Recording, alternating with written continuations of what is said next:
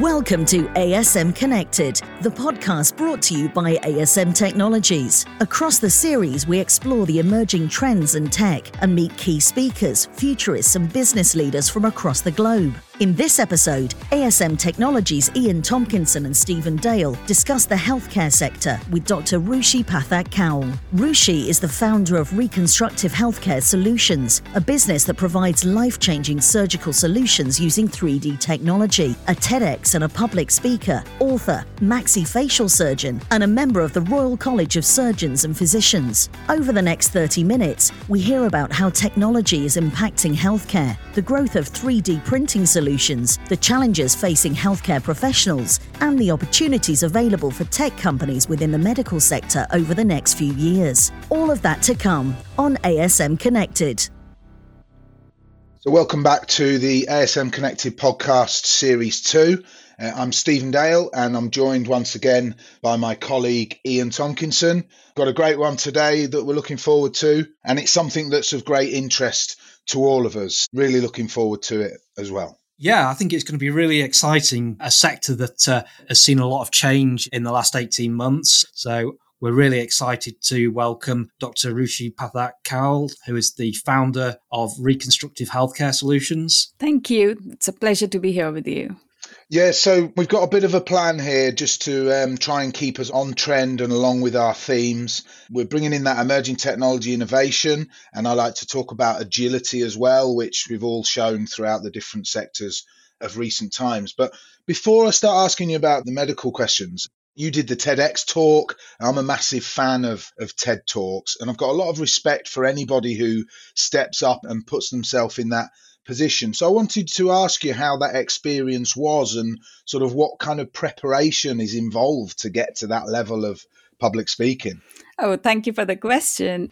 Regarding the TEDx talk, I would say that it's such an amazing place to be. And it kind of just opens your eyes to different sectors, you know, and different people because it's not about you. It's about the story that you share, and actually, that story impacts so many individuals who are listening to the talk. So, it's less about you, it's more about what you can give and how you can impact people. So, the experience which I went through was insightful because it was not the medical people which were around it was like myself with all different kind of people and so interacting with different individuals really opens up so many other perspectives in terms of life in terms of so many other areas so that was fun. And you were a great storyteller. It really was. It, it, sort of drew me in. It was a fantastic story. So I urge anybody to go on to TEDx and watch that. And we'll drop a link into that as well at the end of the podcast. Thank you very much. Thank you.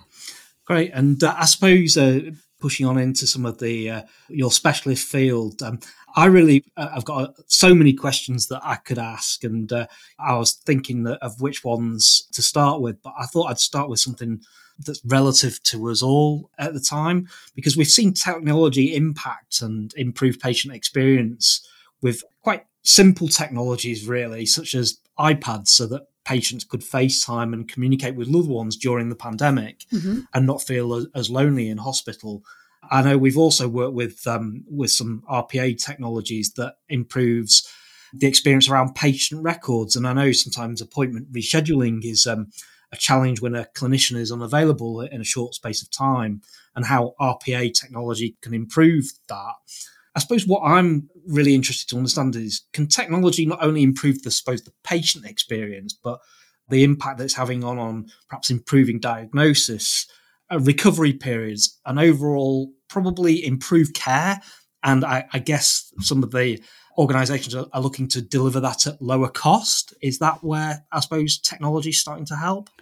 Well, I would say that uh, technology is really impacting healthcare. But there is a point where technology comes first, and there is a point where humans come first.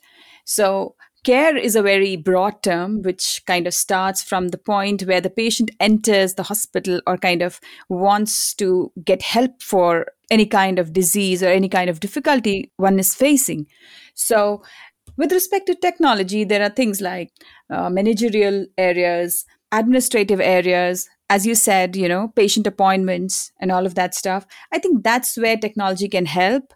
That is one area. Other areas I feel that technology can help is like surgical innovations, which have really been amazing all the while other than that there are certain areas where you need to record certain parameters you know like in the radiological in the radiology ecg there are so many other areas where technology can be of help but when it comes to diagnosis, it's a plethora of things. It's not just like the symptoms just don't lead to one diagnosis. So I think that's where, you know, the role of a doctor comes in, and that cannot be replaced by technology.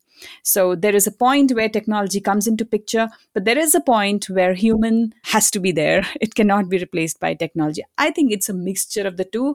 And the thing is that the healthcare professional can actually leverage this technology to perform better. So I think that's the gist of technology. Yeah. Yeah. In terms of, unfortunately, some some weeks ago, my, my mother in law fell and broke her hip, and uh, she was very lucky to get hip replacement surgery the following day, which was absolutely amazing. But uh, they they used a, a robot to help with the surgery, which I'd not heard of before.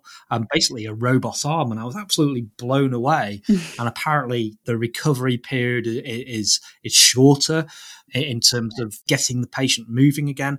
I was absolutely amazed. Yeah, but that's working alongside the surgeon, isn't it? Not not just take replacing. Exactly. Yeah, that's what I said. So it has to be the surgeon working alongside with these technologies like 3D printing, VR, AR, and, you know, as you said, robotics. So you need to have the human involvement, and that human has to be the kind who has to be involved. And besides this, there's also empathy, the other element which is involved when you're going for care. So those are the other factors which are involved. But definitely one can leverage these technologies to really get that period shortened, as you said, the post operative period or the recovery period, as you mentioned. All of that can be shortened enough, and even the care can be provided earlier. I suppose in terms of preventative medicine, we've seen that change, and I don't know if it's driven by the medical industry or probably the insurance industry, depending on uh, on your view. But wearable technology is really helping to improve and, and manage healthcare, and uh, I've got personal experience with this with my daughter, which I'll, I'll share with you. So I know that obviously most people's watches these days is tracking their steps. You can track your heart rate. VO2 max seems to be the latest trend if you're into uh, looking at personal performance, if you're out for a run. The experience I have is with my daughter with her blood sugar analysis. She she's unfortunately has type 1 diabetes. But the fact that she can check her blood sugar levels on an app on her phone using an insulin pump to give her the right levels of insulin is amazing. And that technology, I know, is changed in the last sort of five to 10 years. You know, what's next for technology in terms of preventative medicine? Are we going to see surgeons with VR headsets? Uh, I suppose where's where's it going? Yeah, so this is an amazing time, and this is the best time to be as a surgeon and as a researcher uh, in all aspects that I see. That technology is really penetrating our world for good. I would say because uh, the education has changed the way we can educate has changed the way we perform has changed the results have become more predictable with you know with the incorporation of technology and there have been things which have changed in a way which one could not have imagined. And i think the pandemic actually accelerated that pace of growth and that pace of innovation. And this challenging time actually revealed all that was needed in the healthcare system. And we could now leverage technologies things have drastically changed. What i feel is that with these wearables what is happening is like our healthcare system is always been focused upon a disease. And i personally feel that it should be focused upon wellness. So one thing which is focused upon wellness or preventive healthcare seems to be better than the one which is focused on disease. What that does is so wearables will actually bring that shift in us because once you have the wearables you know your parameters so if you're diseased, it is like kind of a help for you. So for example, you said your daughter knowing her blood sugar, it really helps because you don't have to go back and again for the test and you don't have to kind of you know what is happening in your body well before any emergency arises. You feel far better and it is a kind of prevention. But there's another one where life has been very inactive for a long period of time a lot of revenue has been going into areas like chronic diseases and which have happened as a result of the lifestyle that we have so with the wearables what happens is that our focus goes to the movement of our body you know that is another thing that is helping. So our focus is going from a system of preventive medicine which is really good because that is how we can prevent these chronic disabilities that one can have so it's it's an amazing time. Yeah, I, I always find it uh, quite amusing when, when, I've been for a run and I've got my uh, watch tracking all my workout and everything, and then I I get back home and I sit down for half an hour and then it tells me to move again, and I'm like, come on, I've just done five or ten k run, you know, be, be kind. In terms of that, I suppose opening that up a little bit more, I suppose there's a lot of data that sits behind that. Yes. How are, I suppose, physicians and people in the healthcare sector, how are you bringing that to life? So, what I think that all of these devices have that data which is behind them. And I think that is going to really help in understanding what is happening to the society, what kind of diseases are happening, what kind of problems are happening, because you have all the parameters of, you know, so many people, it's so many individuals who are wearing these wearables. And that might even lead to understanding how these chronic diseases are developing and to focus our attention towards the care of those particular diseases, which the data can give, you know, which are the kind of diseases diseases which are happening more and what are the kind of care that we're going to focus our attention on. And so things like those that will really help but then you need to have a centralized data for that. And i think it has been happening over a period of time but in countries which are developed it has been happening more. But in countries which are in the developing phase this has to be integrated yet. So it's different in different areas of the world but then it is there it is growing and that's good news in a way.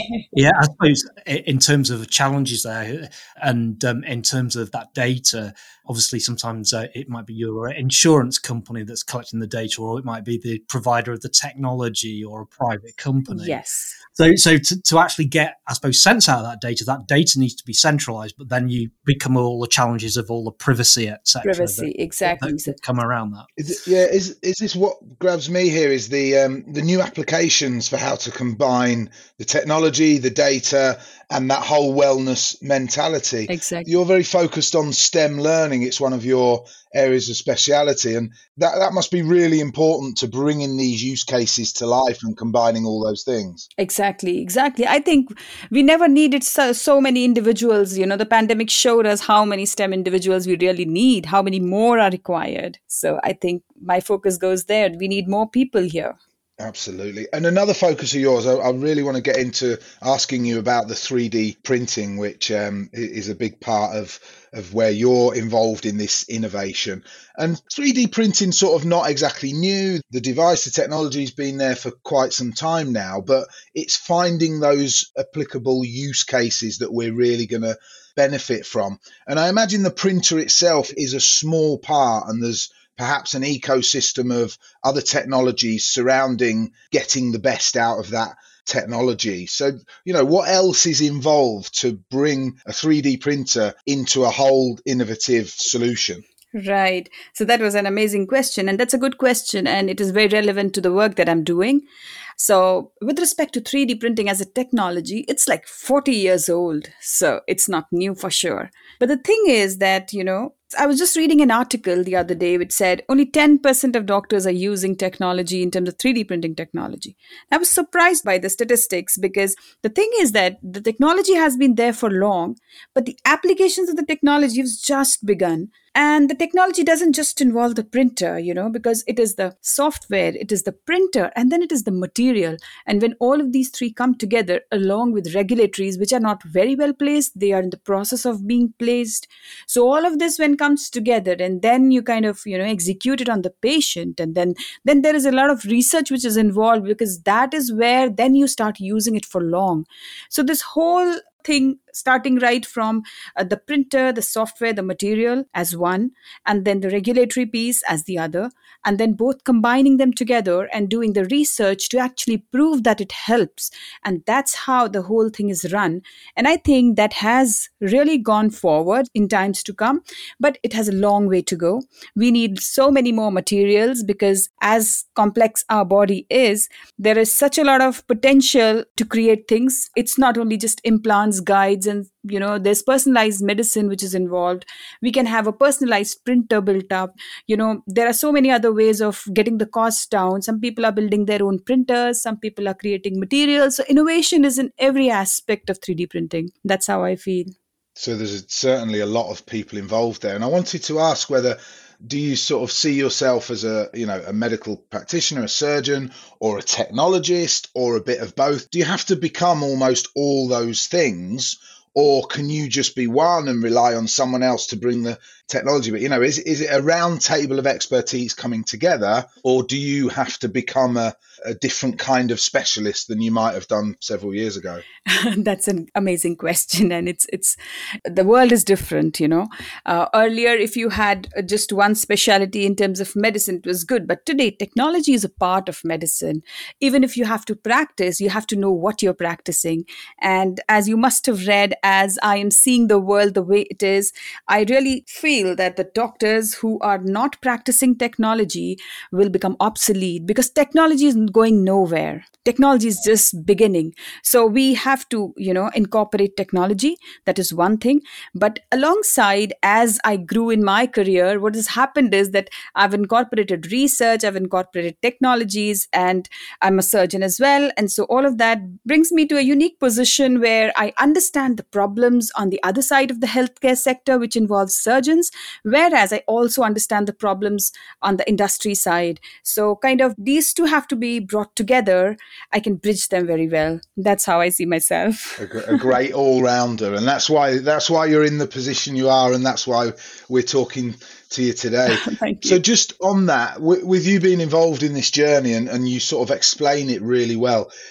Going back sort of five years and the pace of change, obviously we've seen it speed up over the last year or so. What do you think it's going to look like in the next five to 10 years? Are we going to carry on at this pace or is it going to level out? How do you see that happening across the next five, maybe even 10 years? I think we can't imagine that because if you'd asked me before the pandemic and after the pandemic, there has been a drastic change. In the last two years, technology has really taken a steep curve because we were not seeing technology growing at such a pace where, you know, augmented reality, virtual reality, they got such a platform because of the pandemic where people couldn't go out of their houses. We couldn't go for surgeries. You know, elective surgeries were kind of just stopped almost during the pandemic. It was only the COVID patients. And so things like that, which happened, the education sector was so badly hit and technology suddenly took the whole thing like a storm and we were able to cope up because of technology. So i think that in the next 5 years now this is going to be a great period of growth and we just cannot imagine. Who knows? We can have personalized medicines. We can have so many more things. Uh, you know education system would change drastically because with ar and vr we could there could be one consultant in one part of the world teaching the people on the other end of the world. So it can just change a lot. Yeah, it's a lot about the attitudes, isn't it? I think the yeah. attitudes to emerging technology have changed recently. People have feared sort of robotics and everything else, but I think the healthcare sector is a really good example of showing people that it's not about, you know, the robotics and the emerging technology is not about replacing what the people do. No. I don't think there's another sector where the technology and the human endeavor are quite so sort of important to be combined. So I just think it's a, yes. a great example to to look at. Yeah, and if I can just uh, pick up on a, a, point there as well, one of the things that you mentioned there was that personalised service, and uh, but also I can see uh, potentially the opportunities that it brings. You know, you could potentially have a a case that you can bring expertise in literally to the operating theatre from another part of the world. That possibility is is unbelievable, isn't it? Moving forward. Yes. Uh, in terms of um, one of the questions that you know I like to ask some of our guests that are in the sector specific category, such as healthcare, is that our audience, our listeners, will include a lot of people who are supporting the healthcare sector with infrastructure, with devices, with software, with technology. What conversations should they be having with with the healthcare sector with their customers in terms of innovative technology? Perhaps thinking you know infrastructure etc for the next five or ten years. You know if you were selling into the sector what conversations would you be having Wow, that's an amazing question because that really answers uh, the problems that that particular sector is really facing at the moment. So I would say that the first thing you got to explain your ideal client, which is your doctors, is going to be the benefits of this technology, not only for the doctor, because the doctor is going to further use it for the patient. So you got to keep the patient in the center. It has to be patient focused. It has to start from the burnout which is involved, from the time which is being saved by the doctor. And then also because you're creating an art of care, you know, you, you're delivering uh, more possibilities and predictability. So you got to explain that. What does predictability mean in terms of the service that you provide? What is possibility in terms of what is possible with the service you provide? And then also take care about the personal things like the burnout, because that's really important for the doctor, for the surgeons. And of course on the aspect where when when it comes to the patient you got to see how much time are you saving using that technology. As you said the recovering time. And then the revenue involved which is so important because there are countries where it is all covered by the government but there are countries where the patient has to cover that so that aspect is equally important so i think all of these factors where you show the benefits and possibilities they need to be communicated very well to your ideal client so patient care is obviously still the forefront there and yes cost is probably coming into a second or third place very quickly isn't yes. it definitely. So the best possible care at the most reasonable price, I suppose, is a good message. Yes. So turning into, uh, I suppose, a light-hearted conversation uh, around uh, your role, are you a fan of virtual learning or in person in the future? I think it has to be a mix. You cannot be just one. it has to be a mix of things. Yeah. Okay. And um, in terms of your um, favorite tech gadget, probably a 3D printer, but uh, have you got anything else? Well, I would say that it was a 3D printer up until the pandemic hadn't come. Now it's my VR headset. All right. Okay. So, uh, what, what do you use that for? Oh, I presently I'm using it for a couple of things like meditation and uh, some dance classes and some music classes and stuff like that. Wow. I'm really enjoying. I also visited a few countries with that. So, yeah, it's a lot of fun. that, that's fab. And I know we've, we've been talking to a lot of futurists, and uh, virtual worlds has been a very uh, topical subject. But yeah, that's the fact that that can bring that journey into your own home is crazy, isn't it? We wouldn't have thought about that five five oh, yes. years ago, but there we go. and uh, the the other thing, I normally torment some of our guests about the uh, the English Football League, but I decided not to go with that question with yourself because we're actually more interested. Mm-hmm. I know you see a lot of trauma and, and uh, you do a lot of facial reconstruction surgery. And I suppose question is, what's which sports do you actually see most traumas from? Because you're probably going to see a lot. Yeah. So I see more of facial traumas and I see more of nasal fractures if you consider sports, you know, there are more cricket injuries in India because cricket is one of the sports which which is played more, almost 40%. And then next is like kabaddi, which is a which is another sport which is played in India. But the injuries associated with these sports are more of like, you know, knee injuries and shoulder injuries. But what comes to clinics and what comes to hospitals is more of injuries like the fracture of a nose, which usually involves where it is athletics and, you know, wrestling and all of that stuff. Wow. Wow, wow. So, uh, yeah. so cricket balls and noses don't go well together. True. yeah, I used to actually. I remember actually uh, been in the back of an ambulance uh, one day myself, and uh, the ambulance crew were telling me that most of their uh, traumas that they see were actually from horse riding. Uh huh. and that Ian is why I like playing cricket on a beach with a tennis ball. Interesting.